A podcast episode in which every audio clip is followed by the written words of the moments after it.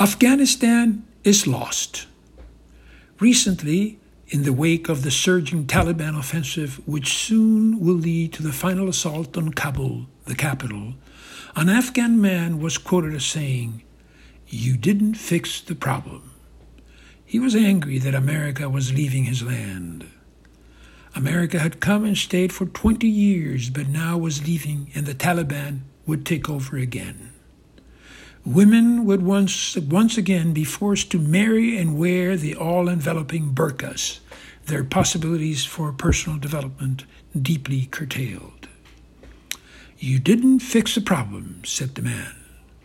There is passivity in those words, the expectation that others are to fix the problem.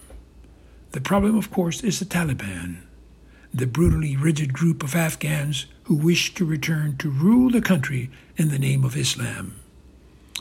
Did America fail? Yes, we did. Fail to fire up in Afghans who are open to change the will and power needed to fight off the repressive Taliban and rebuild the nation. But Afghans knew all along that America and their NATO allies would not stay forever.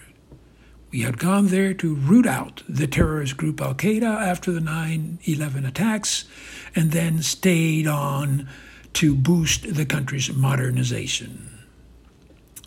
Afghans had to know that the foreigners would not stay forever. It was not their land, but failed to use that opportunity to summon up their own courage and work steadily to overcome their national differences and be prepared to fight the enemy. You didn't fix the problem is the lament of a frustrated man who, having seen how much different life can be, now will have to abide by whatever the Taliban says. If he has a daughter over 15, then she is ready for marriage to a Taliban fighter if they so wish.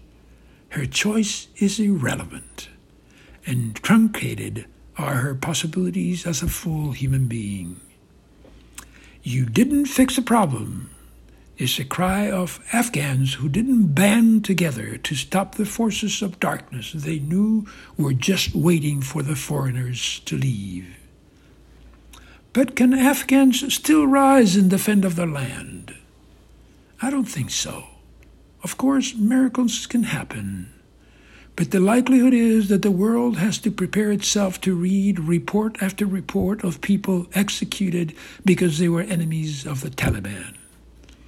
And as soon as the dust and smoke settles after the fighters on the ground capture Kabul and take over the entire country, the supreme Taliban leaders, now in comfortable settings in Qatar and under the government uh, under that government's protection, will make their triumphant return.